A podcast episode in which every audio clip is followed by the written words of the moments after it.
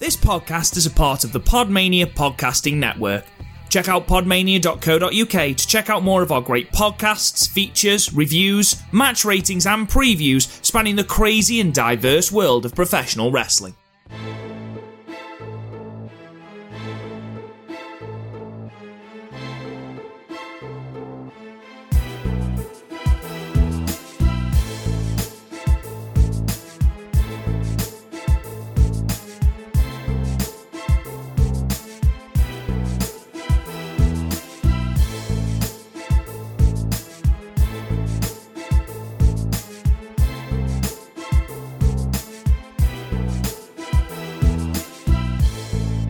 What's up, everybody, and welcome to another episode of Wrestling with Johners. This is episode 102, so our 102nd episode. We're well into uh, our kind of next century, you could say, and today is going to be a great episode. So, uh, thank you for listening. This is the Wrestling with Johners podcast. I'm Johners, and I'm going to be joined by one of our special guests, one of our uh, Twitter friends. We've had him on the show before, uh, Mags. Uh, so, we've got Mags on the line now via Skype. So, Mags, good afternoon. How are you, sir? I'm doing really, really well. Thanks for the invitation. I'm uh, excited to, to be back on uh, Wrestling with Johners. Yeah, so we had you on the podcast a couple of months ago. I think when AEW Dynamite was in its infancy, and we, we kind of covered that and we covered NXT. And it's going to be the same to a certain degree, but I have kind of promoted on social media via our Twitter page and Facebook page that we are shaking things up a little bit gone are the long drawn out match reviews as, as good as they were. Um, but we, are going to be talking kind of highlights from this week's AEW Dynamite highlights from this week's NXT on the USA Network uh, and we're going to be covering a, a, couple of new features as well. Um, so the, the new features that myself and uh, Mags are going to be discussing are uh, what's really grinding your gears at the moment. So, what's really kind of eating you up from the inside, getting you all angry about the wrestling business at the moment. It could be an individual, it can be a promotion, it could be something that happened in the last seven days or so. And we're going to be discussing each of our points there. And then, kind of conversely, we're going to be looking at what's really floating our boat. So, what we're kind of really enjoying at the moment, what, what's kind of really jumped out at us in the last seven days from the wrestling world, uh, what, what kind of individual promotion or anything really could be storyline angle uh, match that, that's really kind of turned your head and is kind of the highlight of the week for you that's really floating your boat so we'll kind of discuss them a little bit later on. Going forward there's going to be new features added. We want a lot more of the listener questions as well. So whether it be via our email address, wrestlingwithjohners at gmail.com, you can email us questions before each weekly show. You know we drop on a Saturday, so get your questions in on a Thursday, Friday or Saturday morning so that we can include them into the show. Um, you can also send us uh, questions via our social media pages, of course, via our Facebook community group, Wrestling with Johners, or via our Twitter page with Johners underscore pod. So get in touch with the show, ask us questions for me and my guest uh, for future weeks. We're also going to be reintroducing from next week the two minute brainbuster quiz. So I think, Mags, you are one of the guinea pigs for this uh, brainbuster quiz. We're not going to put you through the t- turmoil of uh, the two minute brainbuster quiz this week, maybe on a future episode. But that was a lot of fun. And we, we did a few of those uh, back in 2019 and there's still a, a, record of nine correct questions in two minutes to beat. Uh, that was from Grizz, one of our kind of uh, regular contributors here on the podcast. And next week we'll be reintroducing the two-minute brainbuster quiz with Ashley Clements, who's going to be joining us uh, to discuss all things good about AEW NXT and uh, previewing Takeover Portland next Saturday as well. And he'll be taking the quiz as I mentioned, along with what's floating his boat and grinding his gears and all that good stuff. But uh, back to you, Mags. Uh, brilliant to have you on the podcast. Um, and and uh, yeah, uh, tell us a little bit about what you've been up to on your podcast because you've not got just the one podcast, as we mentioned the last time you were on. You got three podcasts. You got Badlands, you got Why We Watch, and uh, you got one more that focuses on MMA. But uh, give us a little bit of a rundown about what you've been up to lately on your podcasts, um, just in case any of my listeners might be interested in tuning in and checking you out, Mags.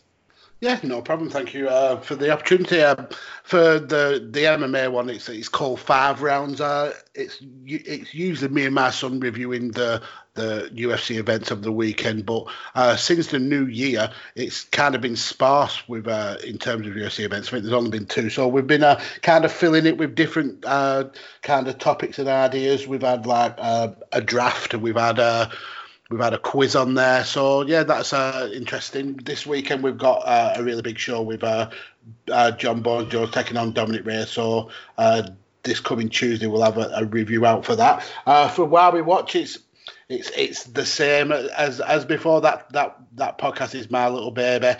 Um, I'd speak to wrestling fans and uh, wrestling content creators uh, about why they love this wacky sport, uh, why they got into creating content about that. Um, I've had some re- really, really interesting guests on there. I've had our first actual wrestler on there, a guy called One Man Crew. Uh, but yeah, it, it's more about shedding light on people who, who put themselves out there to create content about wrestling. I mean, it's it's a daunting prospect to just stick your voice out there and your opinions out there in the ether. And I'd just like to to like shed a bit of light on these people, and maybe if I can help them get more listeners, then that's great. Uh, the other one is uh, the fun podcast that that I do. It's uh, with me and my my tag team part of my podcast, wife. Paul Toller. Uh, you can follow him at Reencounter. Yeah, and, and, typically on there we we have guests on and we formulate the Mount Rushmore of the greatest wrestlers of all times. Uh, but we also have um, a weekly topic where we'll formulate, uh, formulate a Mount Rushmore surrounding that topic. So, for instance, we've we've recently had uh, the Mount Rushmore of uh, title belt redesigns, uh, and we've had John, we've got one coming up uh, where we're actually having a draft where we're going to be drafting the uh, the best cruiserweight uh, wrestlers to have ever entered the ring. So yeah, it's just a, a fun little podcast. Um, yeah, it's just I, I enjoy doing it, and I just it's it's really fun, interesting content, which which is what wrestling should be about. Really, it should shouldn't be all so serious all the time. It's there yeah. as an entertainment program. Yeah, absolutely. And I'm going to be a guest on your next couple of podcasts. I know that I'm going to be uh, a guest on your next Badlands. Uh, as you mentioned, we're going to be covering cruiserweight champions over, you know, over the history and kind of uh, formulating a, a, top ten draft. You said so that will be really good fun. Um, can't wait to kind of get my head around that and kind of get my my top ten picks and uh, can't wait to record on uh, on Wednesday. But uh, yeah, and then we're going to be doing a why we watch as well. So uh, you're going to be kind of doing a little, little bit of uh, uh, an interview with me, so to speak, to find out kind of what got me into wrestling and podcasting and all that. So I'm looking forward to that. Kind of turning turning the tables really, because I'm the one that's usually doing the interviews. So the uh, shoe be, is on the other foot. Yeah, the shoe is on the other foot. there we go. So um, Mags, you, you when you were last on, you mentioned how um, much of an AEW fan you are. Um, you were certainly back then. How you thought it was a great alternative. How it kind of was appealed to more the lapsed fan or the fan that wanted more the traditional style and feel of wrestling instead of you know a lot of the PG stuff that we tend to be used to by WWE. Not necessarily NXT, but certainly the the Raw and the SmackDown and kind of where they you know maybe uh, don't really play to the fans as well as AEW does, I suppose. Um, and it, it, kind of, uh, do you still feel that same way about AEW? I mean, um, it's what been going for about four months now, I think. Um, is it still, you know, dare I say it, floating your boat, Mags? It absolutely is. Um, I've not missed one episode yet, which uh, for me and and my kind of um, attention span that's that that speaks volumes. Uh, I don't think they've had a, a, show that I would say has gone perfectly without without problems or without issues. But for a company so young, so much in their infancy, they're absolutely knocking out the park. Uh, and I also like the way that they're still reacting to the fans uh, when storylines aren't kind of catching the fans' attention there's getting a, a, quite a bit of a backlash online about it. They they they're quite uh, willing to to kind of drop them storylines and focus on what is grabbing people's attention and what kind of storylines are hitting the mark. So yeah, I think they're doing really really well. Um, in in in wrestling Twitter, there there is always going to be people who. Uh, who kind of like macro analyze to the nth degree, but uh, as a as a as a wrestling program, yeah, I, I can't say I've got many complaints. Yeah, and of course we're going to be covering AEW and we're going to be covering NXT fairly soon. But looking at the, the kind of general scene within WWE at the moment, obviously we've got the Super Showdown pay per view happening towards the end of February. I think it's the 27th of February from Saudi Arabia. Typically, that's not a show that I put too much stock in or, or cover too much or certainly review on the show. I don't tend to kind of look at those sort of pay per views, but it's building quite an interesting card. I think on last night's SmackDown, it was announced that Goldberg is going to be going up against The Fiend to challenge for the Universal Championship. You got Brock Lesnar going up against Ricochet, so that's quite a fresh and interesting match, especially considering their interactions they've had on Raw and at the Royal Rumble. Um, and I think it's going to be a, uh, a, a, a, SmackDown Women's Championship match as well, which will be, you know, another another step forward uh, for having women on a wrestling card in Saudi Arabia. Um, and then, of course, we're well on the way to well on the road to WrestleMania. We've got Elimination Chamber in March and Mania, of course, in April. So, is there anything in WWE, kind of the Raw and SmackDown product, that's kind of turning you on at the moment? That's capturing your interest, or kind of, you know, or, or vice, you know, conversely, um, turning you off the product even more, maybe? Um, as someone who, who never watches Raw or SmackDown, uh, I've never, for the last about 12 years, I've never been a, a consistent watcher of the main product. Uh, yeah.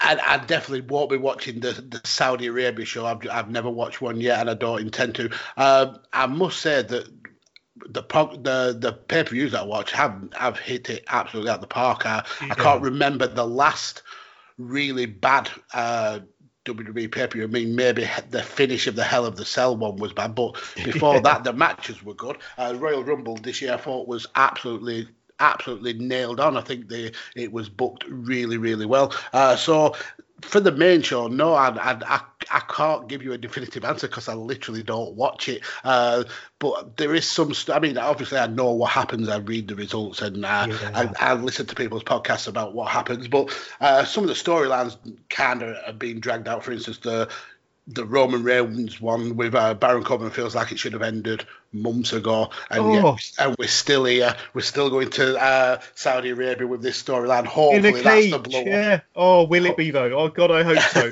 uh, but um, although they just they got to be just mocking the fans surely by kind of giving them one more match. But uh, uh let's hope. Let's hope. We thought the, the Royal Rumble. We thought the t- their TLC encounter was going to be the last one, but no, we got one at, at uh, the Royal Rumble. Their their uh, what was it? a street fight was okay. Falls Count Anywhere match was okay, and now we got the steel cage match in Saudi. Saudi Arabia. The only thing I can say is I'm glad that it's happening um, in Saudi Arabia and it's, it's a show or a match I won't be watching. But I, I might catch the uh, Ricochet Brock Lesnar match. That does intrigue me. That does intrigue Absolutely. me. I think Brock always has his best matches with the smaller opponent. We've seen it time and time again against the likes of Daniel Bryan and AJ Styles, and I'm sure he's going to knock it out of the park with Ricochet. And I thought Brock's performance at the Royal Rumble was outstanding in terms of the way he dominated the mm-hmm. first uh, half an hour or so, and then the way that he sold Drew's Claymore kick, and then the way he kind of sold for the next two or three minutes outside the ring really put Drew over even more. And I, I, I you know, John Cena said he's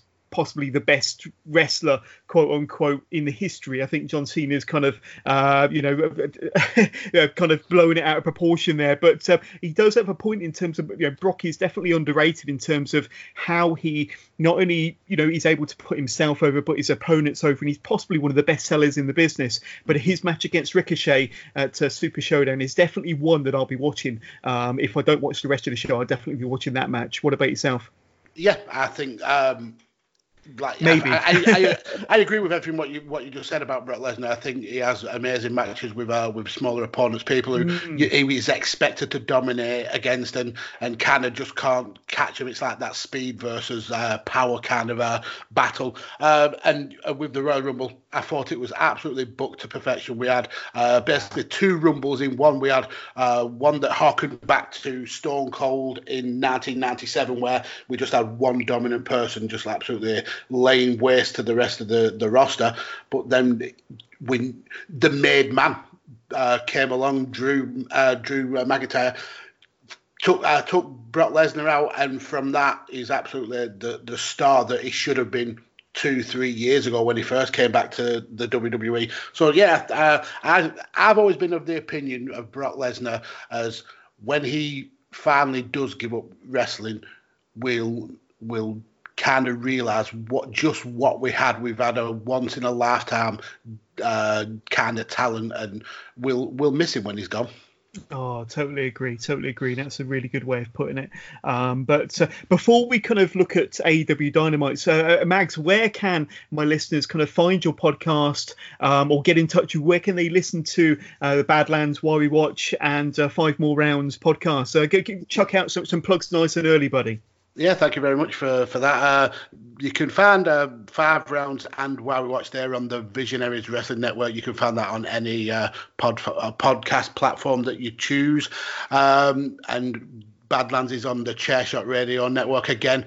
Uh, anyway, you can find podcasts. You can you can find that. Uh, we are in the process of actually uh, moving from well the Chairshot and is uh, merging with uh, another wrestling uh, news outlet called E Wrestling News, which is uh, I think it's the fourth biggest uh, wrestling news uh, website in the world, and we're looking uh, to basically be the forefront of their their podcast uh, section. So yeah, big uh, big news coming up for for Badlands. Uh, we're uh, making strides and making moves, but yeah, you can find them there on Twitter.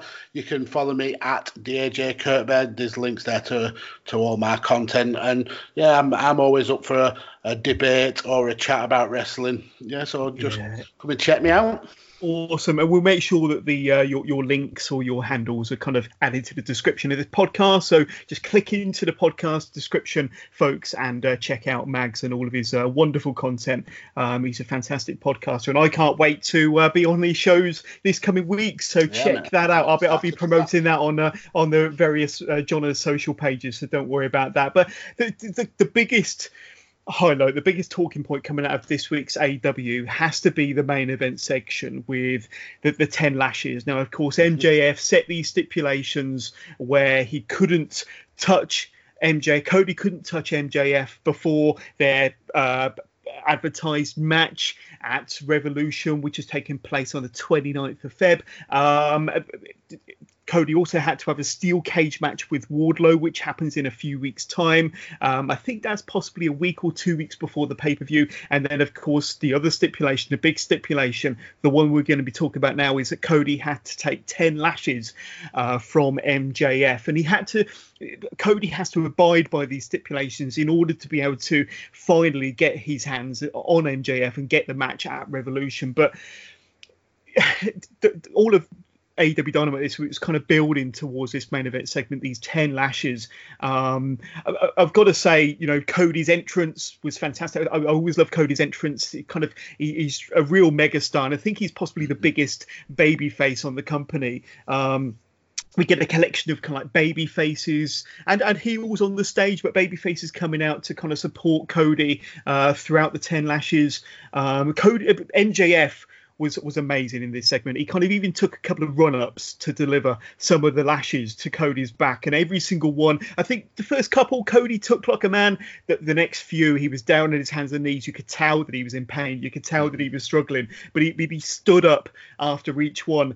Uh, no matter how hard he was being hit, you had Dustin come out to support him. Dustin, I think, even jumped in the ring, um, offering to take the final few lashes for his brother, but Cody tell him no, it's mine. I'm going to take them. And Brandi came down. I think Wardlow took the ninth second to last, uh, the, the ninth uh, lash, uh, or he kind of delivered the ninth lash, and then um, uh, uh, uh MJF delivered the final one across the across the chest. He did look it was quite high, it's possibly closer to the neck region, but it was described as being across the chest of, of Cody before getting out of dodge and tailing through the crowd. Um, they were being chased down by some wrestlers. I think even a fan got involved, and I think he got beat down by MJF and Wardlow at the kind of the top of the steps. But this was a really, really amazing segment Mags. I'm sure you'll agree. It was something that we, we kind of haven't really seen, not not something we're used to in the wrestling business. You could probably hark back to maybe the extreme era of ECW when they would do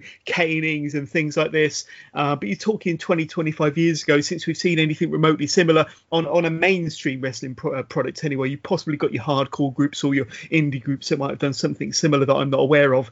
But when you've got Cody on the screen, it's always gold when you've got MJF on the screen, it's always gold. These two have built this feud to a, a, pinnacle now where you just can't wait for the two of them to meet and you've still got the steel cage match between Cody and Wardlow um, to, to go in a couple of weeks time but give us your kind of perspective on what happened in this main event section of this week's AEW Dynamite. The ten lashes.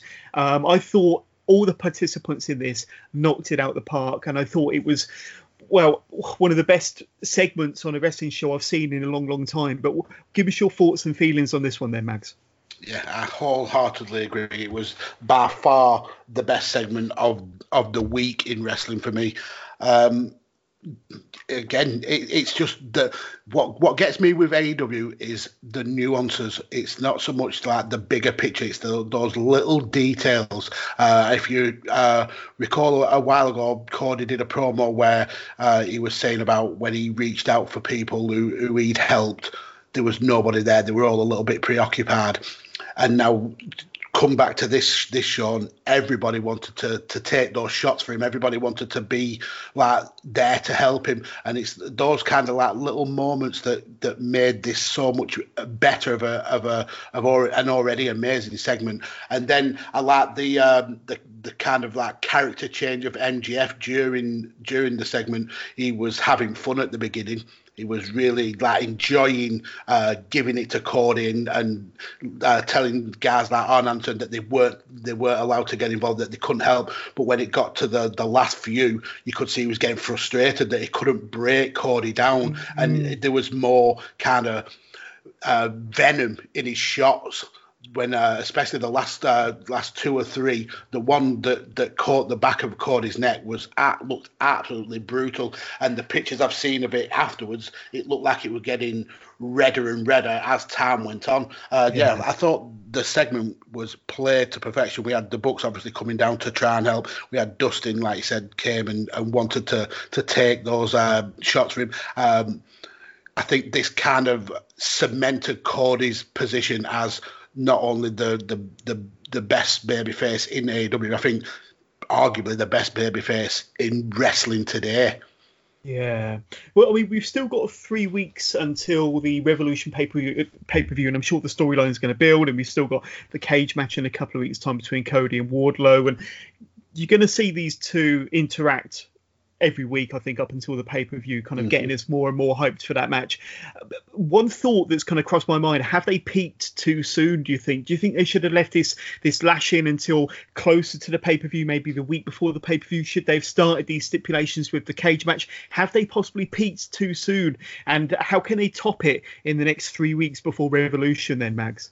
Mm, possibly, you you may be right with that. Uh, there is uh, uh, quite a gap, but in saying that, I thought that they they kind of did the the the the MJF turn a little bit too soon, and, and I've been proven wrong with that. I think they've uh, they've worked this storyline really well, so I'm quietly confident that they've got more tricks in in the bag. I don't think they would have uh, would have uh, basically shot the Lord so early, and then yeah. kind of let the fans almost like cool down. I think the the the cage match is going to bring something unexpected.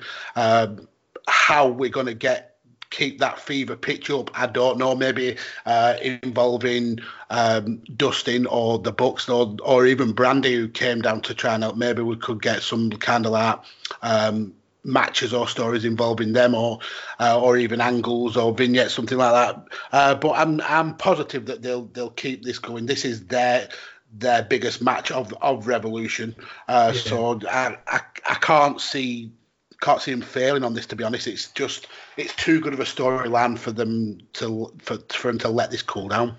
Yeah, yeah, and, and I love the the chemistry that that um, MJF has with Cody, and I, I, like his kind of chemistry he has with uh, Wardlow as well. I think Wardlow mm-hmm. makes a great henchman. He's he's kind of a bit of a silent assassin, gets involved when he needs to, um, and uh, we've not seen him in a match yet. So I think the steel cage match will possibly be his debut on AEW. Unless I'm mistaken, I don't think I've seen him without his suit off, to be honest with you. But uh, that will be quite good, and I know the individuals involved.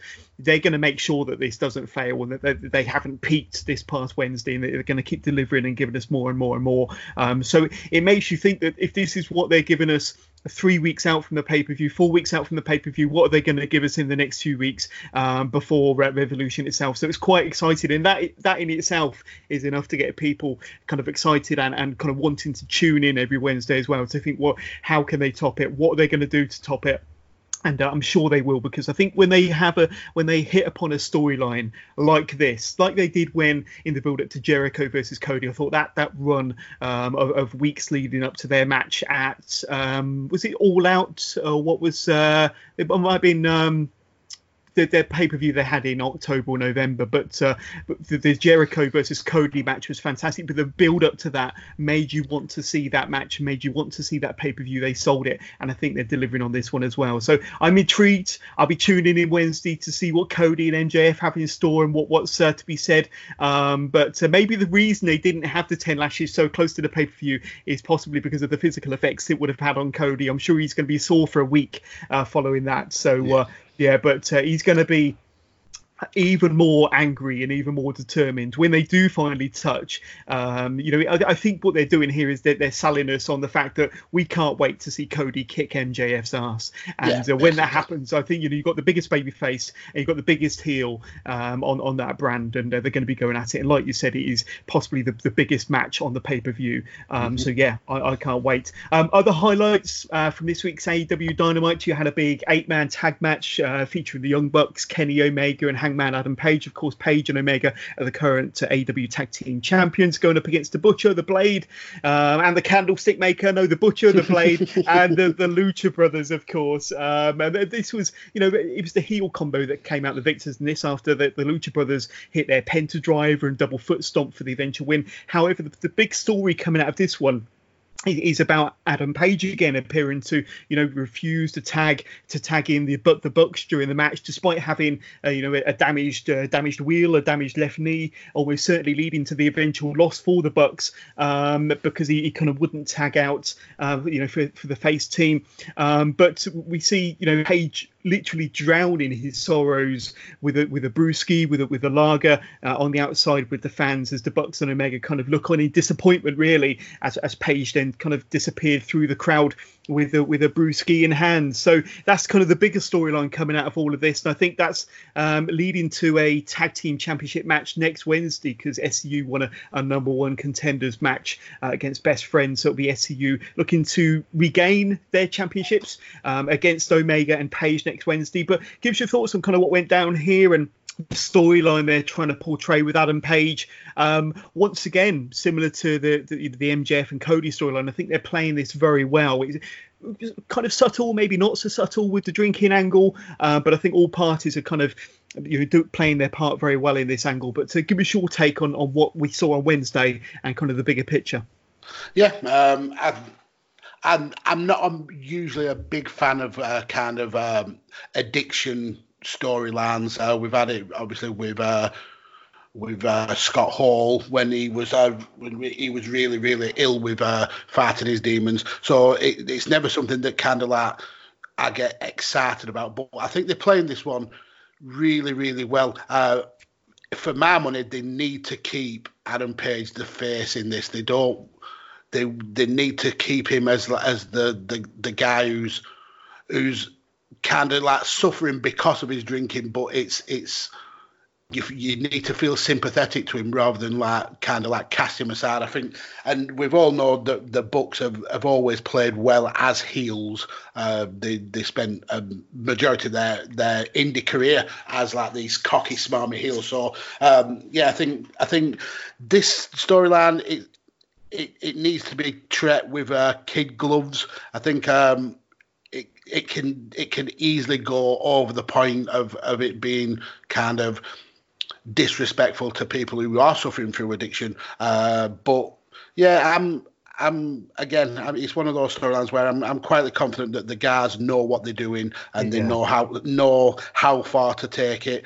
Um, I I, I kind of don't like the fact that the the tag titles are being used in in almost like a as a like an afterthought, uh, yeah. uh, just to keep um, to keep Omega and, and Page together. Uh, it kind of made no sense to put the belts on them because it doesn't. That this storyline doesn't really need those belts. To be fair, uh, they they were already an established group uh, before even AEW started, so we could it could have easily been played off about about uh, Page kind of coming away from this uh, this group or feeling a bit kind of frustrated with his position in the group, and and then we could have seen like the likes of the the Lucha Brothers or Best Friends still challenging for those titles. So it kind of holds the, the tag titles in limbo. Maybe we'll get that kind of um, taken out the picture if we get the SCU picking up the titles uh, in in the in the upcoming match.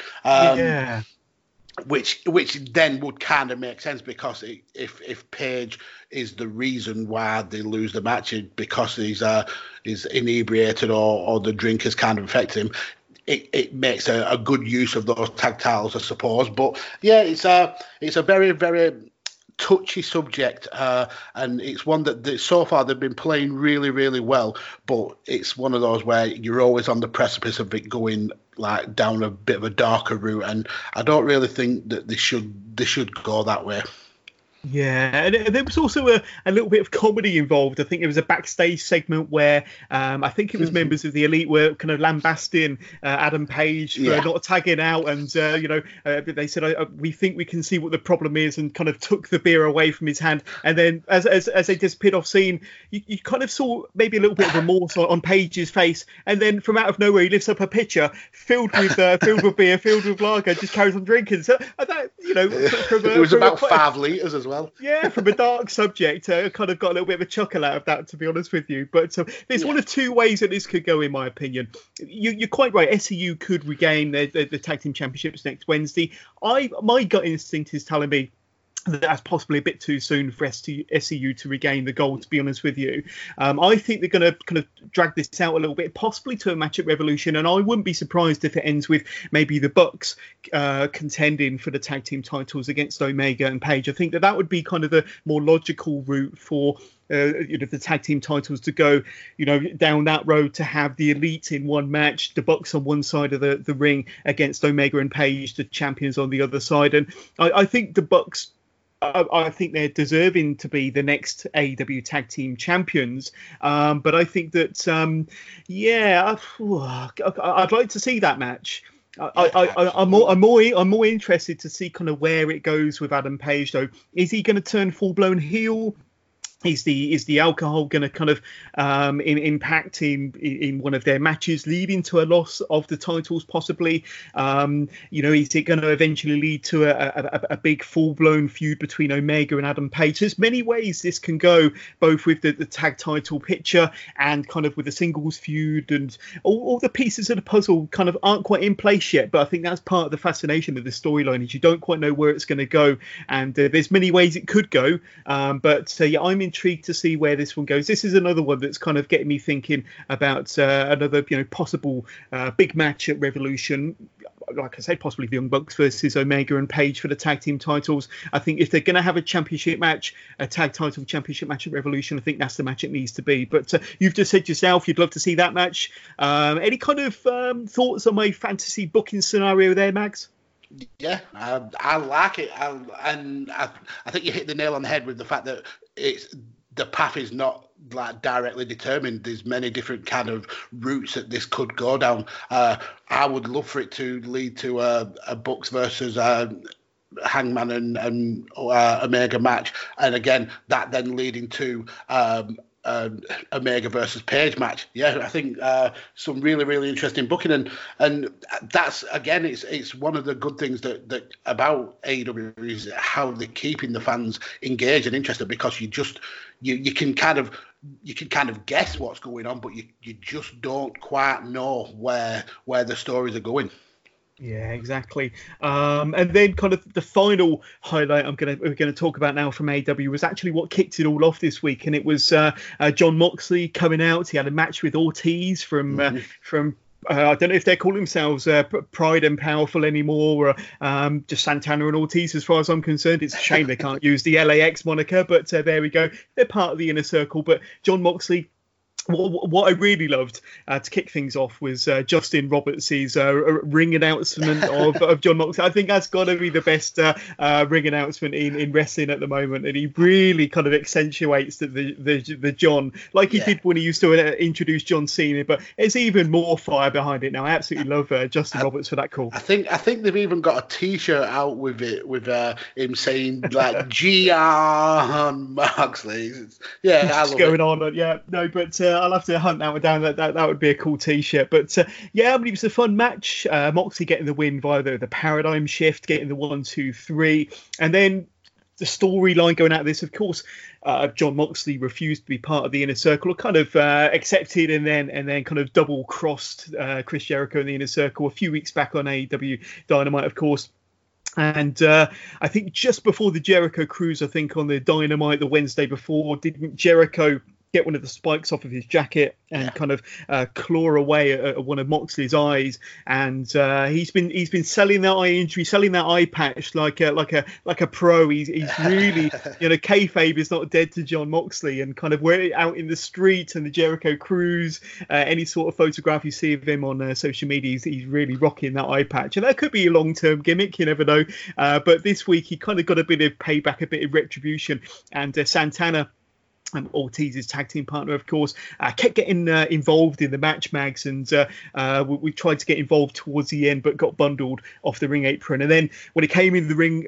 After the match, I think uh, Moxley got a, his key uh, to that very expensive, I think, seven hundred and fifty thousand pound car that he kind of got from from the inner circle and he kind of jabbed away and kind of uh, tried to kind of blind Santana um, in the same way that Moxley was blinded a few weeks earlier by by Jericho. So I think obviously you've got Jericho Moxley to look forward to at Revolution on the 29th of February, and the story kind of leading up to that pay per view match is going to be how it appears Jon Moxley is going to be going through the inner circle one by one. And uh, this week it was Ortiz. Next week he's actually got a match with Santana, so that will be a good match. Um, but give us your thoughts on what went down here, the story they're trying to tell, and um, and that eye patch that Jon Moxley is rocking uh, like like an absolute demon. He really is. I love the eye patch. I think it makes him look like a big boss from um, from Metal Gear Solid. Oh yeah. but yeah, again, it's a, a, it's a good way of keeping this this storyline uh, with uh, with Jericho and Moxley kind of fresh. Um, it, we've known that this is going to be the matchup for for uh, for the pay per view for for a long, long time, and again, it's kind of like the the Cody and MJF. You've got to kind of up the up the amp, ampage to to make sure it doesn't cool off. And this is a perfect way to do it. Having uh, having like a, a, posse of guys like uh, the inner circle, uh, it, it, allows for for you kind of almost like you're you're facing mini boss after mini boss until you get to the the big boss, which is uh which is Chris Jericho. I'm I'm interested to see what uh what um is meant by an eye for an eye match. Uh, obviously, both of them mm-hmm. now have eye injuries. Uh, maybe it could lead to like, a blindfold match. I have no idea, but yeah, uh, I'm I'm really enjoying uh, Moxley in AEW, and I'm really enjoying Chris Jericho in AEW. I think they've both uh, had a real breath of fresh air breathed into their their wrestling careers from this company, and totally it's, it's, it's yeah. it's absolutely great to see. Mm, yeah, totally. And uh, I know you're a big fan of, of, Jericho. You're probably rocking Le Champion t-shirts as we speak. Mm. Uh, but I've uh... actually got for my birthday. I got an undisputed era t-shirt, so I'm oh. on. AEW no, no, nothing wrong with that. Nothing wrong with that. But uh, but there we go. So yeah, uh, that, that opened the show. But that's how we're going to kind of close our uh, our little summary of, of AEW. Well, kind of anyway. I mean, we've got quite a few matches to look forward to over the next few weeks with Dynamite. I mean, uh, during this week's Dynamite, it was confirmed that Kenny Omega will be going uh, in a 30 minute Iron Man match with Pac. Uh, those two have had a bit of a rivalry over the last few months, um, and that's going to be taking place in a few weeks' time. I think possibly on the Go Home show to Revolution, if I'm not mistaken, but uh, possibly leading to our discussion regarding Adam Page, and you know, could there be some shenanigans there with with uh, members of the elite, or possibly Page getting involved in that one? But that's going to be a really good 30 minute Iron Man match, Pac versus Kenny Omega. Um, there's also been announced for next week uh, a, a, women's title match. Riho, the current women's champion, going up against Nyla Rose. I'm a big fan of Nyla Rose, and uh, th- there's also going to be Adam Page versus Kenny Omega versus uh, Adam Page and Kenny Omega, um, of course, going up against SCU. We mentioned that SCU are the new number one contenders, looking to regain their gold. Um, and then, of course, um, we mentioned it earlier, the steel cage match between Wardlow and Cody happening in a couple of weeks' time. Um, so some big matches matches that they're kind of putting out there, getting us all salivating and looking forward to up and coming episodes of Dynamite. So plenty to look forward to there. Some really big matches. Um, any, kind of standout matches there? I'm guessing possibly the Iron Man match you're looking forward to, but, uh, um, but the, the, schedule of matches for the next few weeks on Dynamite is looking pretty good already. Yeah, uh, absolutely. And uh, the one that uh, is I'm looking forward to probably the most is the Nyla Rose versus Riho one. I think uh, obviously uh, Riho was the right person at the time to to put the belt on uh, to really showcase that kind of Joshi style wrestling. But she's a, she obviously works for another company as well, and I think Nyla Rose has slowly kind of built this monster uh, persona that that we all expected her to have from the very beginning. I think now it would be a right time to to kind of put that belt on her and and have her going against some of more of the the face uh, wrestlers that that are in the company. Uh, one thing uh, I I was really really impressed with, and I, I, you didn't really touch on it, was uh was the the continuation of the Britt Baker turning heel uh, with the way that she's like pulling teeth out of people's mouths and mm. just hmm. she was obviously going to be the face of the company, uh, and it kind of didn't work. And I, again, this is uh, I've got to give props to AEW. They've they've they've, uh, they've seen that it wasn't kind of working, and they've totally flipped the switch, but but done it in such a way that it's looked natural. And I really really do. I've enjoyed it, and I think it kind of covers some of Brit's. Um, that greenness in the ring almost the fact that she can now instead of like being technical she can be brutal and i think uh, it was a great way of showcasing that where she was ripping people's teeth out and and and getting the victory like that. So yeah, uh, a lot to to to keep you invested in in AEW, a lot to keep you coming back every week, and that's exactly what you want from a wrestling show.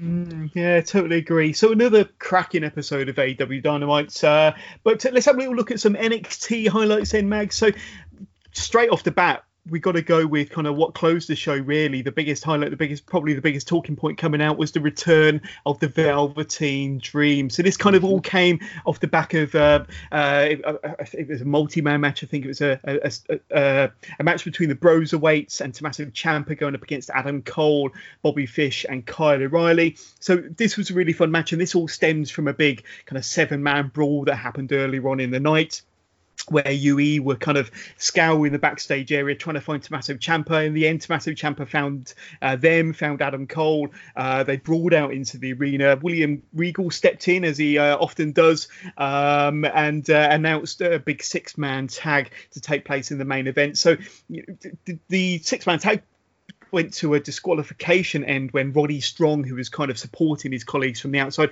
he kept getting involved during the match, but he got involved kind of big style uh, at the end there, causing the disqualification uh, when I think he attacked Massive Ciampa in the ring. This led to Undisputed Era then spray painting a big yellow cross, as in uh, X marks the spot on the back of Tommaso Ciampa. Obviously, further in their storyline, Tommaso Ciampa is going to be going up against Adam Cole for the NXT Championship um, next Sunday in Portland, Takeover Portland. Um, and then uh, with the Broserweights, they were kind of laid out on the outside. They they were kind of uh, left to UE decimating Tommaso Ciampa. To be honest with you, we thought to close the show, then the lights went out. Uh, there was a graphic on the screen, these three circles that have been kind of popping up um, in the bottom corner of our screen throughout the night, kind of wondering what they were. They were today's, they were Wednesday's dates, and then they kind of merged into the the three lensed uh, glasses, sunglasses, spectacles that the Velveteen Dream normally wears. Then we saw an image um, of uh, somebody up on the top turnbuckle the lights came on. It was the Velveteen Dream. He's been out for about four months now. I think in storyline mode he was put out uh, by the Undisputed Era in a backstage attack, but he's actually been suffering some quite severe uh, back pains, back injuries. I don't know if he's had surgery or just kind of had just recovered uh, with, with, therapy. And uh, but the Velveteen Dream, he dropped all four members of UE in the ring with a big flying crossbody. Um, he then kind of, I think, uh, went after Roddy Strong. He pulled off his his uh, trousers to reveal some spray painted trunks, um, a la Ravishing Rick Rude with a picture of Velveteen Dream himself and uh, Marina Shafir, Roddy Strong's wife. So that was pretty cool. And that's how the show went off the air with the return of the Velveteen Dream. It's quite unexpected. Um, but uh, a real pop from me, a real pop from the fans in the the Full Sail Arena, the NXT Arena as they're calling it now. Uh, but a real highlight to cap off another great week of NXT. But uh, the Velveteen Dream, uh, I'm guessing you're a fan of his, or maybe you're not. Uh, but uh, what was your reactions to to what went down on Wednesday night? I loved it. I absolutely loved the Velveteen Dream. It took me a while to get into him. I didn't really kind of uh, get the character, uh, but then when we had the uh, the same man name promo and um, yeah, it, it, just clicked with me. Um, yeah, it, it, was superb. I, I think he, he looked almost superhero like when he was mm-hmm. when he was fighting off the the undisputed era. I mean, there were there were points where he was he was Uh, facing off against all four of them, and in, and none of them could get a shot off at uh, him, which I thought was a little bit overboard. But yeah, the the trousers was an absolutely brilliant brilliant point. Uh, the call did he have on it like "Call Me uh, Marina" or something like that? yeah, a picture of uh, of their kid or something. Yeah, just yeah, it, it's Velveteen Dream being Velveteen Dreamer. A great end to a show, and like I said, it was very very unexpected because normally you kind of hear these whisperings that these characters are coming back. I mean, for instance, we we kind of knew that Charlotte was going to be on the show because we'd we'd heard the rumors, but I don't remember seeing any rumours that Velveteen was gonna uh, be be ready to come back, and it was a great way to end the show. Yeah, it really was. And I think that, you know, d- despite the fact he's been recovering from a serious back injury, I think the absence has done Velveteen Dream good, to be honest with you, because mm-hmm. he, he was being, I'm not going to say overexposed, but he was on NXT every single week because, of course, people see him as a, a, a you know, a, an amazing character, a good wrestler, um, somebody that's good on the microphone, pretty much the total package. It's going to do well, you know, on the bigger stage in the future, I'm sure. But he was kind of, you know, the, the, the allure of the Velveteen Dream was kind of wearing off a little bit in my eyes anyway. So having that three or four month uh, absence uh, to recover from his back injury. I think it's done him good. He's come back um, nice and fresh in everybody's eyes. Um, he looked great on Wednesday he's now back in kind of like the, the main event scene, you could say, possibly feuding with members of the Undisputed Era. Um, who knows where that could lead? There's been rumblings that he might be involved in a match at WrestleMania against John Cena. I hope that doesn't wow. happen because uh, uh, I, I, I, I, am not the biggest John Cena fan, but I think if we're going to, you know, introduce Velveteen Dream, let's let's do it kind of gradually on the on the main roster or maybe to a big pay per view like that. But uh, but yes, I think there's obviously big plans for the Velveteen Dream. A great return on Wednesday Wednesday night. Um, loved the pants. I love the kind of callback to Ravishing Rick Rude as well. It's one of my kind of favourite wrestlers uh, from the kind of the 80s and the 90s, early 90s. But uh, yeah, um, absolutely loved it. So um, uh, yeah, and uh, uh, obviously it furthers the storyline between Tommaso Ciampa and Adam Cole. Of course, they got their big championship match at Portland, take over Portland next Sunday, um, and uh, obviously you got to Undisputed Era furthering their storyline with the, the, the Broserweights uh, Pete Dunne, Matt Riddle. They've got their tag team championship match um, uh, at Portland as well. So it kind of it kind of um, helped us further a few storylines, but uh, the big talking point was definitely the Velveteen Dream. But um, yeah. um, other highlights of NXT this week, we had uh, Dominik Dijakovic. He defeated Killian Dain, uh, setting himself up as the official number one contender to Keith Lee's North American Championship. And those two will be going at it at Takeover Portland as well. Keith Lee, obviously the man at the moment on NXT, uh, had a great run in the Survivor Series, had a really good kind of cameo appearance and face to face with Brock Lesnar at the Royal Rumble, of course and obviously Dijakovic and Keith Lee, they're like uh, uh, Godzilla and King Kong, aren't they? I think these two, you know, they nearly had the feud of the year in 2019. Their matches, uh, you know, never disappoint. There's always some big kind of holy shit moments when they do get in the ring, and with you know being on a, a takeover, which is something they've not done before against one another, and with a, a championship bout on the line, I think that match is going to be absolutely tremendous and uh, could potentially be a show stealer. But um, Keith Lee, Dominik Dijakovic, is it doing anything for you, Mags? Are you looking forward to that one? Yeah, uh, it's one of those kind of matches where you could watch it 10 different matches and, and still be entertained. Uh, we've mm. had quite a lot of them like recently, and uh, they've kind of thrown uh, Damian Priest in the mix a couple of times. Uh, but yeah, it's, um, it's a match I'm very, very happy to see. Um, in in the match that uh, Dominik Dijakovic had, uh, one thing that did stand out to me was how quickly uh, Killian Dain has has fallen off the radar. He came back to uh, NXT like full of piss and vinegar with this uh, with this new kind of like uh, political Northern Irish gimmick, and it, I thought that signified the, him going to on to be uh, to have bigger and better things. Uh, we got a little bit of a feud with Pete Dunne. Uh, he was involved uh, with um, I think he was involved with Dominik Dijakovic a few months ago, and then nothing, and then he's come back to to obviously be the fall guy in this match. But yeah, uh, going back to Keith Lee versus Dominik Dijakovic, that's I think it's going to be easily the the match of the night. Um, those two have just got absolutely chemistry for days.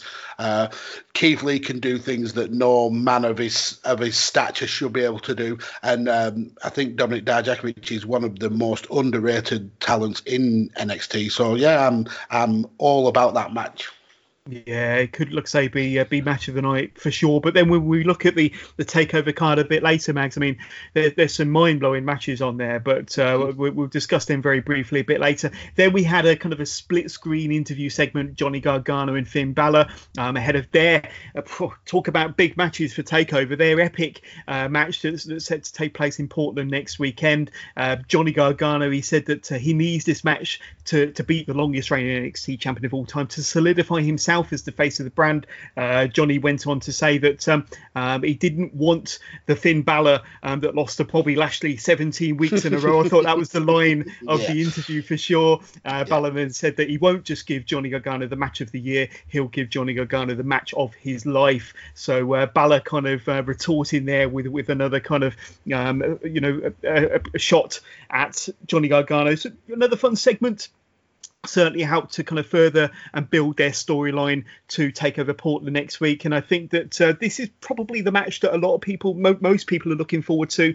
I, I said on last week's episode of the Wrestling with Johners podcast, you possibly got the number one and the number two best wrestlers on the entire brand. Um, and I think my, my guest at the time, Kurt Johansson, said it's possibly the number one and the number two wrestlers in the world. Some might say yeah, uh, going up against one another. Uh, yeah, absolutely. But um, another another top match for Takeover Portland. Um, any kind of takeaways from this interview segment and kind of your feelings ahead of their match uh, at Takeover Portland next weekend? Yeah, um, again, I, I, I, love this match. Um, I love the way that. Uh, that Johnny's kind of like the defender of of the new style of NXT, and then obviously Finn Balor's come back uh, wanting to take it almost back to his style. Obviously, we, we're getting the uh, to to to get his future, we must must uh, go back to his past kind of thing. I really love the kind of like the two heads of NXT, new and old, really facing off, and yeah, it's a, a very interesting match. And if they're allowed to to do what we know that they can do, this this again is is potentially match of the night. I mean, we keep speaking about these matches, and they're all they're all going to be trying to outdo each other. Yeah, it's it's just NXT just knocks it out of the park every single takeover. Yeah, but but that's it. I mean, with NXT, we've said this time and time again, Mags. You know, they don't restrict their wrestlers, mm-hmm. um, and to give them credit, you will have five, maybe six show stealing matches on Saturday night in Portland, but each one of them will be different. They'll both have their different flavour, yeah. their different feel, their different vibe, and they, they, could all be potentially, you know, good four, four and a half, five star matches, but all be completely different for one another, which is which is the best thing about NXT. They don't restrict their wrestlers, but uh, they really know how to kind of structure the matches put the matches together, build the feuds leading into these big shows. Uh, but yeah, Johnny Gargano, Finn Balor. Um, many people might say that that could main event the show, or whether they're going to go with Tommaso versus Adam Cole for the championship to main event the show. But you know, once again, you look at the card, you can just kind of put put a pin in any of the names really, and that could be your main event. But mm-hmm. uh, yeah, that that match is going to be amazing. Um, give them a good 20 minutes 25 minutes and let them kind of do what they do just let them do what they do um, we, we, we saw jordan devlin on wednesday as well going up against tyler breeze another nxt favorite this was a, a non-title match of course jordan devlin recently winning the nxt cruiserweight championship in that really good four-way match at Worlds Collide a couple of weekends ago. Uh, the Irish Ace uh, put Tyler Breeze away with with a stiff headbutt, and then his Devlin side uh, Saito suplex for the one, two, three. I really enjoyed this match. I thought Tyler Breeze was the perfect opponent for for Jordan Devlin in a match uh, such as this. And Tyler Breeze got a fair bit of offense in, to be honest with you. But what I'm really impressed about and what I really want your thoughts on, Mags, is, is, is Jordan Devlin. And uh, we said for such a long time that he's been delivering on the the indie scene around Europe and around the UK, of course, he's really caught fire on NXT UK, but uh, they finally pushed the button on this guy. They finally kind of, you know, uh, lit the kind of the, the, blue touch paper, you could say, and they gave him a belt at Worlds Collide, and he's running with it. Um, you know, a great match here, although it's non-title. He's appearing on two, uh, 205 Live, and um, his, his character he's there he's his wrestling ability he's really kind of becoming the total package. And uh, when we talk about cruiserweights on wednesday on badlands jordan devlin may not come up but i think if we were to, if we if, if we were to do the same podcast in a few years time he may well come up as one of the best cruiserweights. You never know. Yep absolutely. And he's it, i feel kind of a little bit guilty uh, in the fact that he was one of ours, like he was uh, kind of one of our, our hidden gems, and I yeah. don't really want to share him with the rest of the wrestling world uh, in that way. But he's for for someone who has been in one of the hugest shadows in wrestling underneath Finn Balor, coming from basically the, the same town, the same uh, training underneath him. Wow, he, he's he's really really stepped out of that shadow and and made his made himself his own person. Absolutely, so so proud of of how he he has stepped up and going going across to uh, the the golden yellow of, of NXT. Uh, for me, he was always going to be. He was always stuck in a kind of a position in NXT UK where he was never going to be the top guy. With uh, with when uh, Walter Sand, he was always going to be that the second guy. So I'm glad that they kind of did find this role for him uh, as the NXT Cruiserweight Champion, and now yeah. he's we're going to get dream match after dream match after dream match with him. Uh, this was a great match, and like you said, Tyler Breeze was the perfect foil for for Devlin to really showcase what he can do. And the upcoming match with with Angel Garza will will be again. It'll be a match that could possibly be match of the night. Yeah, yeah, definitely. And uh, I thought Tyler Breeze was really good. It's a shame that Tyler Breeze has kind of he, he's returns back to the you know the, the NXT brands, and I think he's going to do a lot more there than he ever would have on SmackDown or Raw, of course. But I think I I, I want to see him back in the ring with Fandango, and kind of I thought that's when they were kind of really clicking as a tag team. But unfortunately, yeah. Fandango is a little bit uh, injury prone. But uh, if they're not going to do anything with Tyler Breeze you know, beyond the odd good match like this against Jordan Devlin, then uh, yeah, um, I'd like to see him as a tag team champion sometime in the future with Fandango, but because uh, he's never won um, any gold at all since uh, he's been with NXT or on Raw or SmackDown. He's had his opportunities I think back to when NXT was in its infancy. I know that he was one of the, the main contenders there in championship matches with Sami Zayn and Pac and uh, uh, Adrian Neville, as he was called then, and, and one or two others, uh, mm-hmm. Bo Dallas and uh, Tyson Kidd, uh, back when uh, NXT was in its infancy.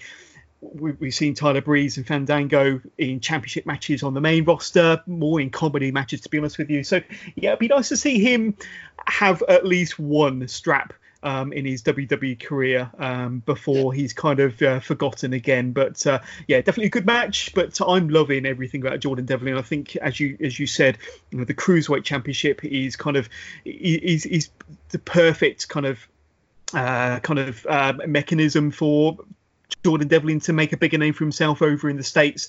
Um, and I think, yeah, the two go well together. The Cruiserweight Championship and Jordan Devlin uh, definitely looking good in my eyes. And I think he's, you can tell just by looking at him, he's loving every minute of it as well. He's really reveling having that opportunity as the Cruiserweight Champion. And it's kind of bringing out that extra, that extra 10% of Jordan Devlin as if we needed an extra 10%. But that was really good. And then kind of the final section uh, from this week's NXT I want to talk about is Charlotte Flair. So, she obviously had this uh, confrontation with Rhea Ripley on Monday Night Raw uh, last week, which kind of led to Charlotte um, not announcing who her WrestleMania uh, opponent is going to be. Of course, she won the Women's Royal Rumble uh, kind of at the Royal Rumble last month, and uh, the rumblings are that you know she's got her option of either the Raw champion, the SmackDown champion, and then possibly the NXT champion. Um, so Charlotte said, "I'm going to be on NXT this week." She was there. Um, this segment started with uh, with Bianca Belair out in the ring and uh, to address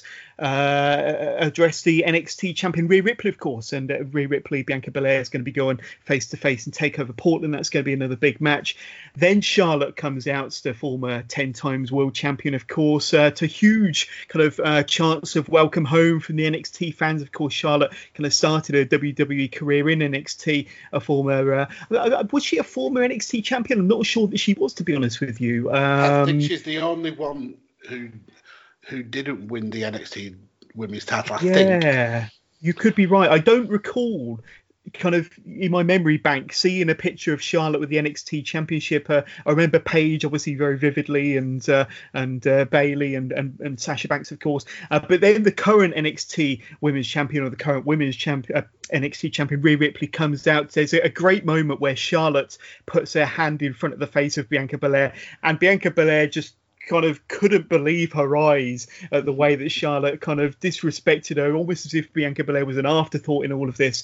Uh, you know, Belair kind of chimed in, telling Charlotte, "You might be standing here, but you don't go here, girlfriend." It was kind of a bit like that, and that got a bit of a pop from the from the fans. Um, and then Bianca telling Rhea Ripley, the three of them standing in the ring, of course, telling Ripley that she's going to go run through her at Takeover Portland before um, uh, predicting that she will take on Charlotte as the NXT champion at WrestleMania. So you know, Charlotte told Bianca Belair that this is a, a, conversation for the champions, so to stand to one side and fix her braid. Uh, Rhea Ripley and Bianca Belair kind of look at one another and they decide to group together to drop the Queen, Charlotte Flair, before having a brief stare down of their own ahead of today's match at Portland. So I thought this was a really well put together segment.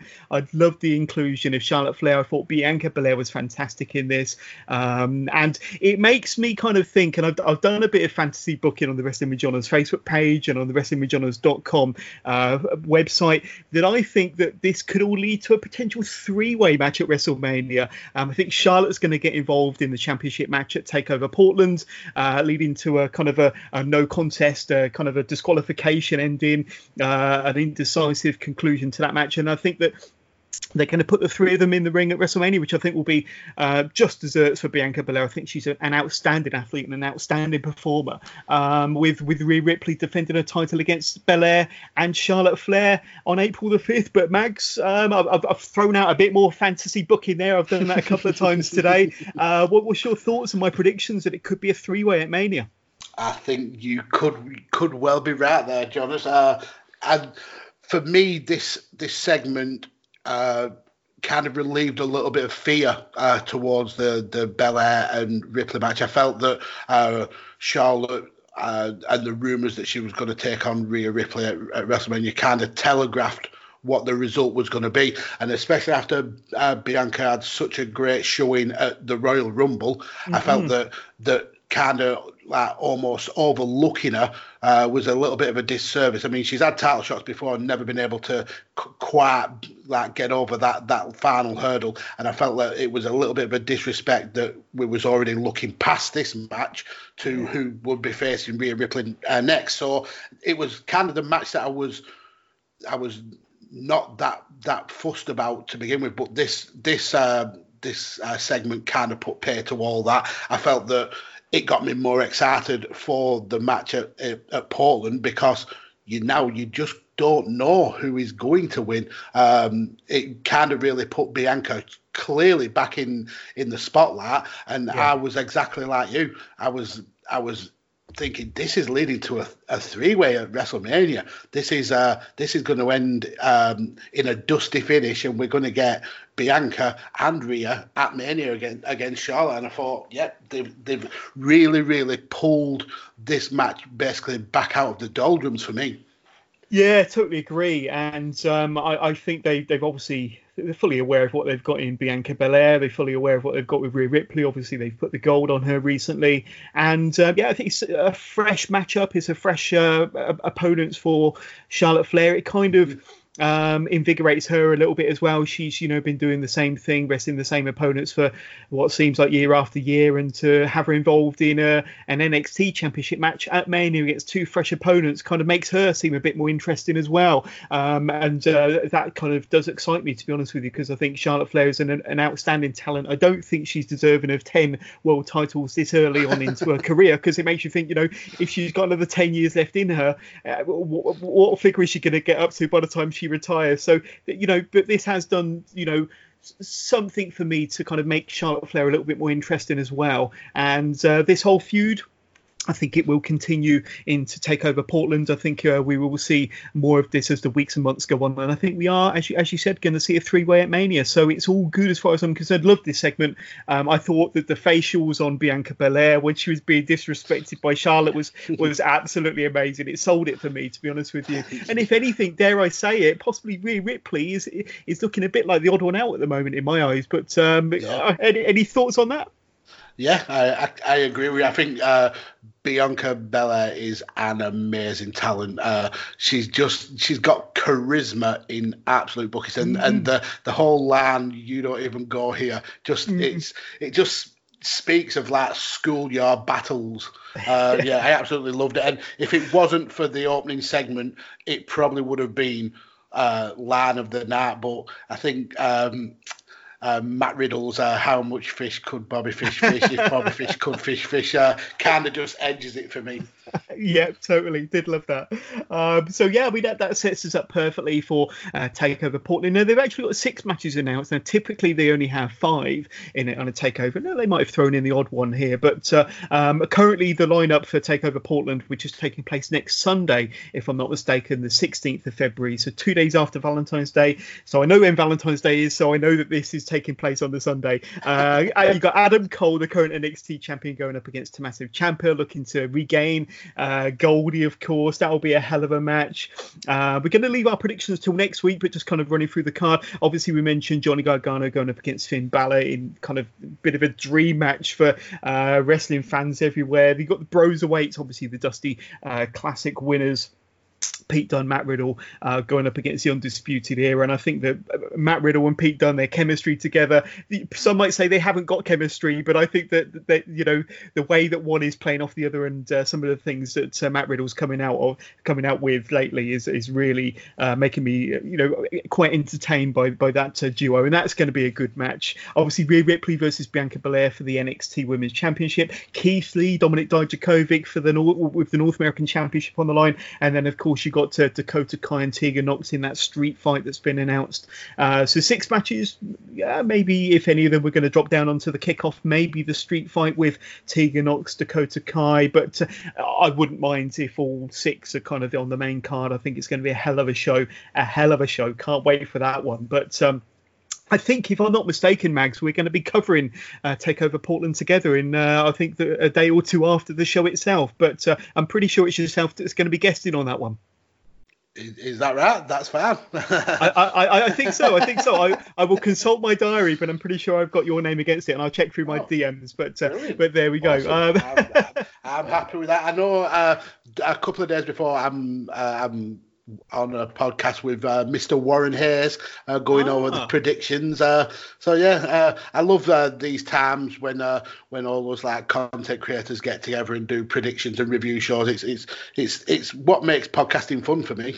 Most definitely, most definitely. So, um, on to one of our new segments then, Mags. So, we, are going to be looking at uh, what's really grinding my gears, what's grinding our gears, what's getting us hot under the collar, what's getting us kind of all kind of, you know, sweaty palms, just kind of fed up with uh, what you're seeing on your TV screens, a certain wrestler, a certain promotion, a certain angle. What's kind of really getting getting under your, under your uh, collar? What's grinding your gears? So this is kind of one of our new segments, and uh, I'm, I'm going to go first on this one if that's okay. And what what I've got and uh, I, I, I think you're going to hate me for this, but uh, what's grinding my gears at the moment is the AEW Women's Division.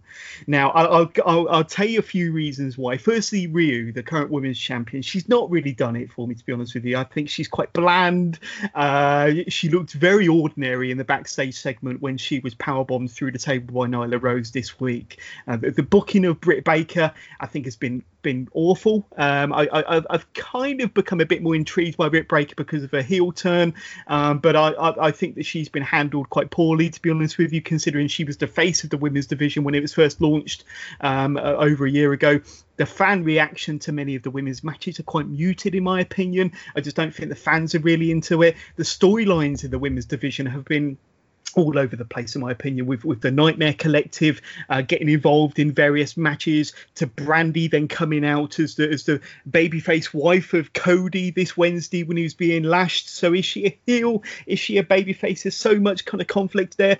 Um, you have Kris Statlander, who was the, kind of the hot new thing you know 2019 leading into the new year. Now they, she's nowhere to be seen. Uh, you know when you compare the women's division of NXT to the women's division of AEW it's really night and day in my opinion you know between one company who have exciting storylines with wrestlers that are over a, a la NXT compared to AEW um, you know, who are struggling to make sense of what they have. And in my opinion, Nyla Rose is kind of the, the biggest bright spot in the AEW women's division. And, and Kris Statlander as well, if she was handled correctly, or maybe we saw her uh, more regularly. Uh, but I think that Kris Statlander, Nyla Rose are definitely the kind of the big things that I need to focus on going forward. But I think everything up until now has been a bit been a bit meh, to be honest with you. And uh, it's grinding my gears that I, I just think the, the, matches just haven't been that great. And I think Riho's been quite a poor champion. Um, so that's what's grinding my gears. Any thoughts on that, uh, Mags? Well, I, I think you should. Uh stop recording podcasts and, and never ever speak bad about women's wrestling ever ever again. No, I, you make you make some absolutely uh, absolutely perfect point. Uh, I, am a fan of Riho as a, a wrestler, but uh, one of my biggest arguments was the fact that she, no, we didn't know about her. We didn't know who she was. We didn't know why she was uh, the person to to be the face of, of the women's division. Uh, all we all we got, especially from the commentary team, was she weighs ninety pounds. She weighs ninety pounds. Um, I don't believe that uh, uh, as a wrestling company you should be like almost forced out to go and research on your own to find out about a character. I feel that that's the job of the company to to to get the fans invested in that person. And with especially with the women's division, they've kind of struggled to do that with not just Riho, but with multiple uh, wrestlers. Um, like you said, Kris Statlander came in as the hot thing, and she's now kind of faded away. We had a, a big push for Big Swole, uh, and that's kind of like gone off the boil a little bit. So yeah, I do kind of agree with you. I think they're making amends, like you said, with um, with the Britt Baker heel turn, and with maybe the Nightmare Collective kind of going away because that story was like a, a fart in church. Uh, I don't think anybody uh, really, really was enjoying it. It just kind of didn't make sense, and there was too many kind of uh, dark order style factions going on at one time that it, it was it was getting very, very lost in the shuffle. Uh, so I think you're you're you're perfectly fine in in that round years. To be fair, uh, that's very, very acceptable to me. Thank you very much. Well, uh, what, what, what's grinding your gears at the moment, then, Mags? What's really kind of getting you hot under the collar and get you angry about the wrestling business at the moment? For me, um, the the main thing is not actually anything to do with the the wrestling directly. It's it's wrestling Twitter. It's wrestling social media. Uh, this, as much as I enjoy this Wednesday night war, or in our case, Thursday night uh, tussle, however you'd like to call it. Uh, as much as I'm enjoying the, the programming, I'm really not enjoying the the kind of uh, toxicity that we're getting, especially on wrestling Twitter. I mean, I don't have Facebook, so I don't know how it kind of is uh, being portrayed over there. But uh, this week, it kind of came to like a bit of a head uh, there's a, a, very popular wrestling um, fan called uh, Amy Phoenix N- NJPW, and she put out this uh, really heartfelt post about how the Cody um, Lashes uh, segment was really like speaking to her, and she was really like impressed with how it went down and how emotionally invested she got in it, and the, the amount of people coming out of the woodwork to kind of attack this this this woman for being happy about enjoying a wrestling program it's kind of it was like the, the almost the nail in the coffin for for wrestling social media that you you're now attacking somebody for enjoying a pro uh, a product rather than someone coming out and absolutely like shitting on a product. Mm-hmm. you're now attacking somebody for for saying what they enjoyed about it. And it's kind of getting to the point where people are just attacking for the sake of attacking and not kind of like giving their own input. Just they just want to to look down on someone, and, and that really does grab me because the whole point of social media and the whole point of the reason why I kind of got involved in wrestling Twitter was for the conversations about wrestling. I yes. don't agree with I don't agree with many many people's viewpoints out there, but I do like to talk about wrestling. I do like to explain my viewpoint. I like to listen to other people's viewpoints and have a real like almost adult conversation about it. And we're getting to the stage now where it's it's literally name calling for name calling sake, and I really don't don't like that. I mean, I know Amy uh, personally; she's a, a, really really positive person in in general, and um, I think she does so much good for this for this wrestling community, and, and she absolutely got she got rinsed over the calls. And then I think another another one called uh, Tiffany, who I'm not I'm not as familiar with, but she's a really uh, impassioned um, Cody fan, and she again got absolutely rinsed over the calls because she enjoyed a wrestling product, and it kind of it baffles me how yeah. you can get get so much grief for enjoying something. It really. Yeah. So yeah, that that grinds my gears. I think social media kind of needs to have a word with itself and and kind of get to grips of why why attack someone for enjoying something. I just don't I just don't understand it at all. Yeah, like you said, you could have different opinions. You know, we all have different opinions as wrestling fans. We all think, you know, one thing's better than the other, or or prefer one thing over the other. But be constructive, you know, in your conversation. Be constructive in your argument. And uh, to be honest with you, the, the guy that that, that criticised, um, you know, the the the, the um, the Twitter person you mentioned, it's probably got nothing better to do with his day, to be honest with you. And I think the best thing to do is just to kind of block that person and forget about it. But yeah, like I say, if you're going to get into a debate about one thing over another, be constructive.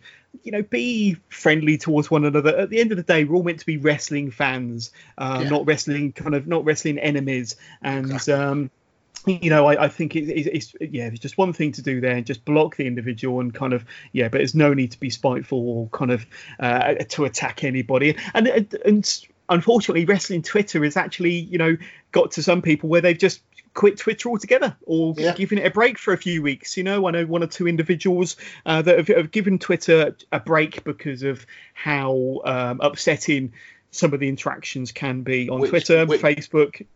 It, yeah, which totally goes along uh, goes against the whole point of, of it. The the the the key word is social. The key word is yeah.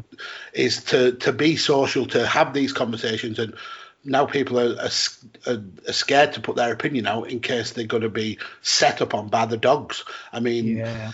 uh, I, I, experienced it uh, quite a few years ago when uh, I made a comment about Roman Reigns um, not being the second coming of, of, of wrestling, and I got uh, I got some pretty bad hate there. I was getting death threats in my uh, DMs and stuff like that. Um, but it seems to have like gone up another notch. I mean, we, we're getting people being harassed so much that their account to be suspended uh, because they're being like mass reported by these groups of people who who just if you don't agree with their their opinion and you are you're willing to put that opinion out there, they they just harangue you, and it's just I don't see the point. I don't see the fun in that. And wrestling, it's it's entertainment at the end of the day. It's meant to be fun. And yeah. if you can't come on on Twitter and, and say your opinion without fear of of getting abused over it, then what is the point? Yeah, totally agree. Yeah, let's be nice to one another. If we if we're wrestling friend uh, fans, then let's kind of band together. And if you're going to have a, conversation or an argument over over something, if you've got a different opinion to somebody, then let's be constructive about it and let's not attack one another. It's just not not good, not good, guys and girls. But uh, conversely, let's have a look at what's floating your boat then, Mag. So t- tell us what's floating your boat at the, mo- at the moment regarding wrestling, the wrestling business, and uh, or, or, or, anything in general, wrestlers, promotions, shows. What's kind of got your interest and what's really turning you on to wrestling at the moment?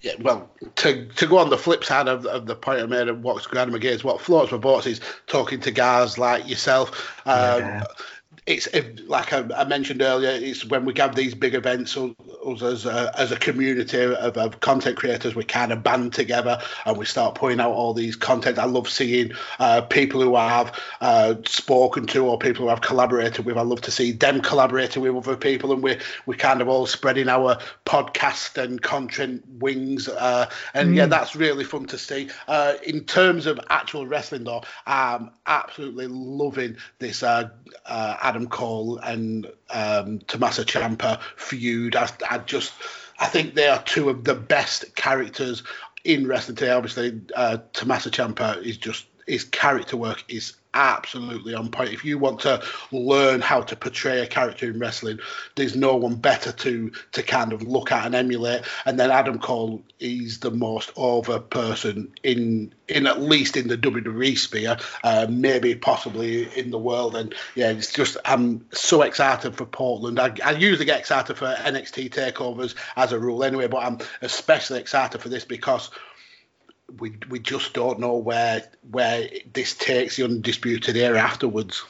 Mm, exactly. Now we do have a, a, a question from uh, one of our friends on Twitter that will kind of help us maybe answer some of this, and we'll kind of ask at the very end of the show regarding undisputed era and where they, you know, might stand after takeover with regards to the, the championships that they still hold. But um, yeah, I mean, it, it, I got to echo your sentiments there, especially regarding the collaborations and the, the friends that I've made um, through doing this podcast and you know doing collaborations with wonderful wonderful people, wonderful content creators like yourself and so many others. I mean, I think on our episode 100, which we did um, last weekend, I think it was, uh, kind of harking back to, I think I've probably had maybe over 30, maybe 40 guest hosts that have come on the podcast in the in the 100 episodes that have kind of, you know, that I've connected through Twitter and connected through Facebook and kind of searched out their podcasts and got in touch and they, you know, just like yourself, been been friendly and it's kind of made it all worth worthwhile and you feel like you've kind of made another friend really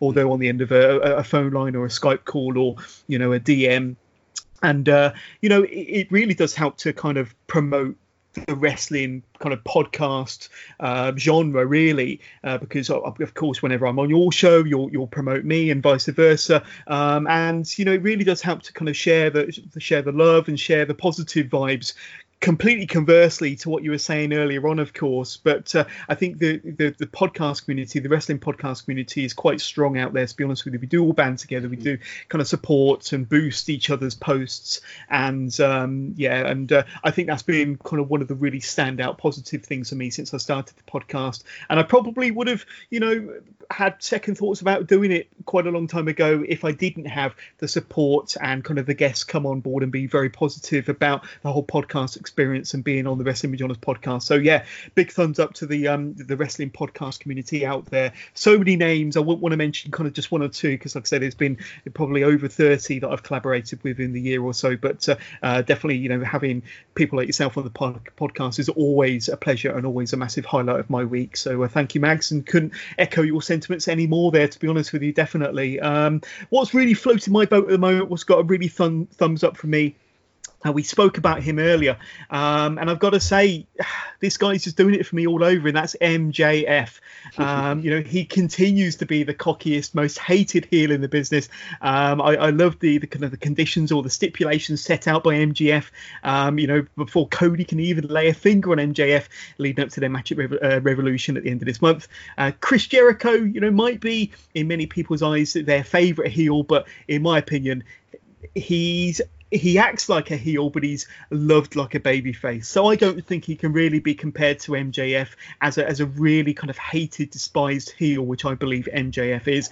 Um, you look at MJF with his, you know, he's MJF 24 7. Um, kayfabe, being, being his character, is what he lives and dies by 24 7. If you're out in the street and you bump into him at, at an airport, even on the Jericho cruise, at the arenas, um, he, he, he doesn't break character. You know, he's got a face you just want to punch, um, and, and he's been the perfect foil for Cody Rhodes. You know, with with this excellent storyline. Um, and I think he was the best thing on this week's AEW, to be honest with you. Like you say, the way he was kind of, you know, being cocky and jovial during the first couple of lashes, and then he got all serious, and you know, he became the mean-spirited heel that you just uh, love to hate. So the, the, the, ten lashes segment on this week's uh, Dynamite, um, I think, was, was, the best TV that I've seen on a wrestling show in a long time. Um, and I hate MJF even more following this segment, following the lashes segment, than I did beforehand. Um, every, every everything about that segment was amazing, um, and I'm even more uh, invested in their feud, even more invested in their match at Revolution. And all I want to see is Cody beat the living daylights out of MJF, and and uh, that's all down to uh, and, and, thanks to who I believe is the best heel in the business at the moment, MJF. MJF is definitely floating my boat right now, and uh, this week with his actions on Dynamite definitely cemented that. So, uh, your thoughts on MJF and what I had to say about him? Yeah, I, I totally agree with you. I think uh, if you if you want someone who lives their character, who knows how to uh, to be that person 24 hours a day, seven days a week, MJF has got that down on point. I remember seeing a tweet by him a couple of weeks ago. Uh, it was. Uh, he was replying to a, a, fan who was in a wheelchair who'd uh, I think they'd asked him yeah. it, they'd asked him for a picture or something like that, and he and he put in his in his uh, reply, "I'll be the bigger man and I'll walk away." And it's just that kind of brutalness, that kind of like no filter on whatever he's got to say. It's just it, yeah, he plays that heel character to perfection, and I think it was kind of like the almost like the cool heel when we first uh, when we first like got him on in AEW uh, uh, when he was at All In and he was uh, calling like uh, Hangman Page Seabiscuit and stuff like that. It was kind of like the cool, funny heel. But I think this feud with uh,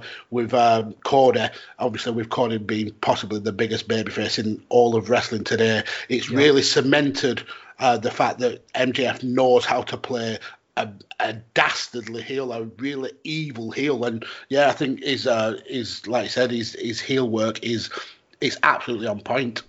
Yeah, really, really is. But um, there we go. So that's that's the end of our kind of our, our new segments. Uh, what's grinding your gears what's floating your boat. Um, I thought we we kind of touched on some quite interesting topics there, and that's something that we'll be doing every single week going forward um, as, a, as a discussion point more than anything. Something is a, a bit of fun as well. But uh, I thought that was quite interesting. Now I did mention uh, that these podcasts are kind of open to listener uh, questions or uh, fellow podcast questions, and we do put it out there on Facebook and Twitter. And we do have one question uh, come back. I did put out the post quite late, so we probably would have had more had I done it uh, 24 hours sooner. But we got a question from Broken but Glorious Wrestling Podcast and the really excellent content creator um, out there. So thank you for getting in touch. Thank you for sending us uh, a question. And this is open to both myself and Mags, of course. Uh, do you see the Undisputed Era losing all their titles at Takeover Portland and moving to the main roster after WrestleMania? So of course they're they're one championship down with Roddy Strong losing to Keith Lee his uh, North American Championship a couple of weeks back. So it's just the tag team titles and the NXT Championship to go. Uh, Mags, uh, we, we discussed very briefly. Some of the matches that are going to be taken over at Portland. Obviously, you got uh, UE taking on the Broserweights in the tag title match. Adam Cole defended his title against Tommaso Ciampa. Um, do you think they'll be holding any gold after Portland? Uh, yeah, uh, before I answer the question, yeah, Broken but Glorious, absolutely trailblazers in in in this uh, in this British uh, content creating scene. Uh, yeah, I love those guys. They've been on While We Watching Badlands before. Chris uh, from from that team. Yeah, uh, go and listen to their content. They they are absolute superstars. But yeah, going on to his onto their question. Um, for me, it's it's all about where could undisputed go if they retained Uh, that that to me is the sticking point. Uh, obviously, we've we've had undisputed era the, the tag team. Uh, uh, Dragon, Bobby Fish, and, and Kyle O'Reilly, they've they've done pretty much everything that could be done in that uh, in that NXT tag division. There's not really many people who, who who are standing out to say that they could be the next in line to face uh, to face the guys. And again, with with Adam Cole, if he beats Tommaso Ciampa, who who steps up to the plate. We've already seen him beat uh, Velveteen Dream. We've already seen him uh, face off against Finn Balor. We've already seen him uh, beat Johnny Gargano. So I don't think there's any more of those top level guys that that could possibly like take them on. But knowing the WWE and knowing especially NXT, there's always kind of like they throw these um, these spanners in the works. We all predicted Shayna would go up. Uh, to the main roster takeover after takeover after takeover, yeah. and they've always found a way to kind of um, keep her there. Um, so there is always that that kind of uh, chance that they don't. But for me, I think this is is kind of the perfect opportunity for the undisputed era to to maybe drop the NXT gold and then go up in time to maybe, maybe make a mark for for some sort of WrestleMania match.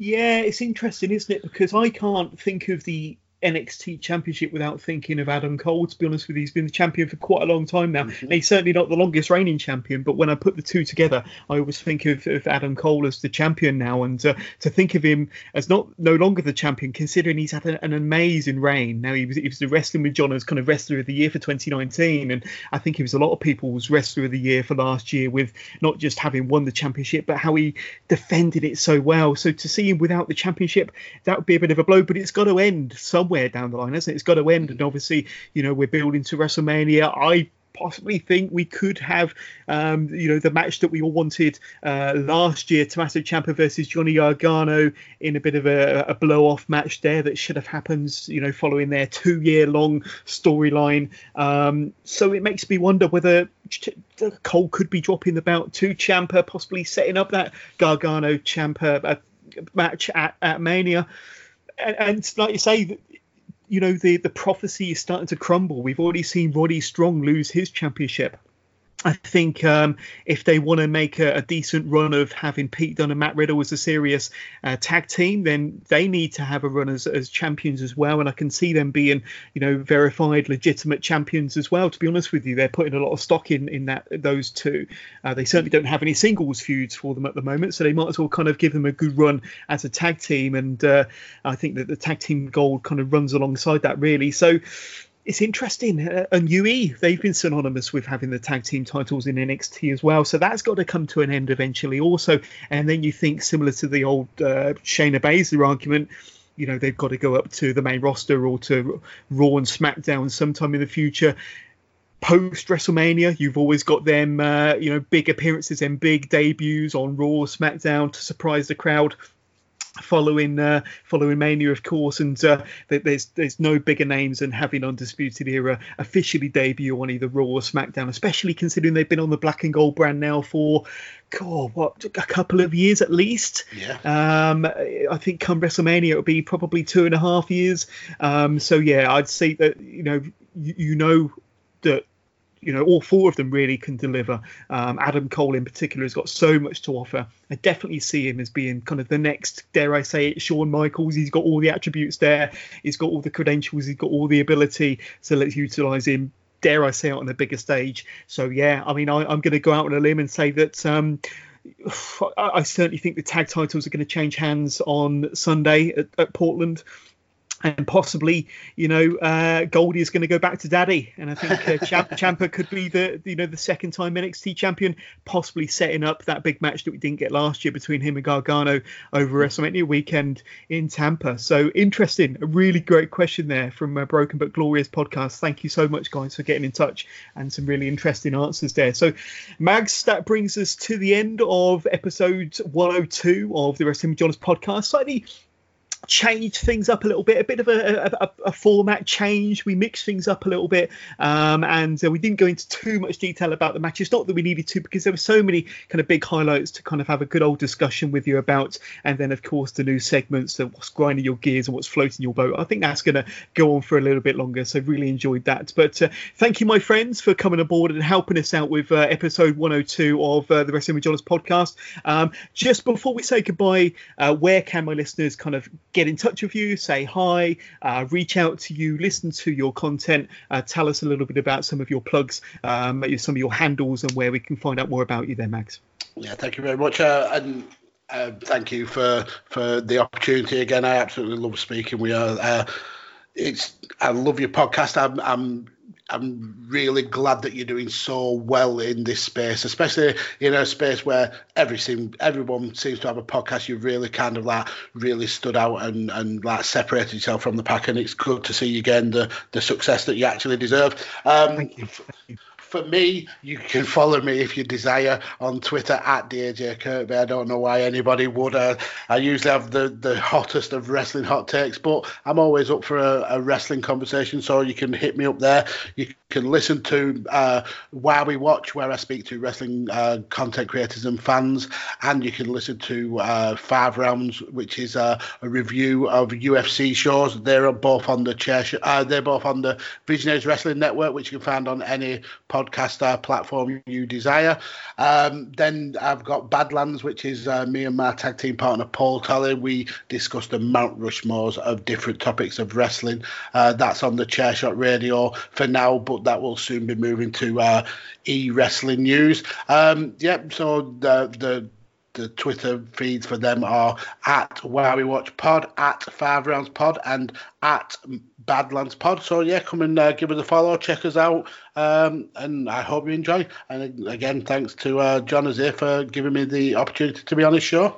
No, you're very welcome, and uh, can't wait to do it all again. And I think we are in a little over a week's time. We're discussing NXT Takeover Portland. So thank you, my friend, for helping us out with that one, and thank you for being a wonderful guest on this one. But uh, uh, yeah, I'll make sure that all of the the links and handles are attached to the description um, in this uh, episode description. So yeah, just click on that and go and search out Mags. Say hi, uh, follow all of his uh, Twitter handles, Twitter addresses, and of course, listen to his wonderful content on his three brilliant brilliant podcast that he does. So we'll be back again uh, soon. Now, uh, I, I, think um, I know that I'm on Badlands and Why We Watch podcast with uh, Mags uh, this coming week, so I'll make sure that I uh, kind of send out links to that on my social media. But back on the Wrestling with Johners podcast next Saturday with Ashley Clements, we'll be doing more of the same, covering NXT, AEW, and all the new segments, and including the uh, the return of the two minute brainbuster quiz. And I've been dying to get Ashley on this because I've heard for a while how Ashley has been waiting and wanting to get onto the quiz to see if he can beat Grizz's nine um, in two minutes. So. Uh, that'd be really fun to have Ashley on the show next week. Um, and then on Sunday, uh, the 16th of February, I'll be interviewing um, in partnership with Turnbuckle TV. Uh, my next interview is with Chantel Jordan, so the baddest girl on the planet, will be on the Wrestling with Johners podcast, speaking to me. Get your questions in for Chantel via um, our, our, our, Twitter um, at with Johners underscore pod, or just search us on uh, Facebook, Wrestling with Johners, and uh, kind of ask your questions to Chantel Jordan there. That'll be recorded on the Sunday, possibly dropping the day after, maybe the Monday or the on the Tuesday. And as I mentioned, uh, myself and Mags will be getting together one more time to discuss and to review, to recap uh, what is already an amazing um, uh, card of the year contender with Takeover Portland, NXT Takeover Portland. Can't wait to have uh, Mags back on the show to cover them six excellent matches. But in the meantime, Please keep it tuned to the Wrestling with Johners podcast for all of your weekly NXT and AEW updates, WWE and regular AEW pay per view reviews, uh, interviews, exclusive interviews, and so much more. And if you've enjoyed listening to the podcast, please don't forget to spread the word. Tell your friends and tell your family. Don't forget to subscribe to the Wrestling with Johners podcast on all popular podcast platforms so that you don't miss out on a single episode. And uh, while you're at it, don't forget to check out our brand new website, wrestlingwithjohners.com, where you've got the full archive of all of our podcast, uh, special interviews tab there for you to click on if you're just interested in wrestling interviews and all the interviews I've conducted, news articles, um, kind of special features from our team of writers, merchandise links, and so much more. So check that out, wrestlingwithjohners.com. Thanks again one last time to Mags, and thank you to everybody for listening. Catch up with you all again soon.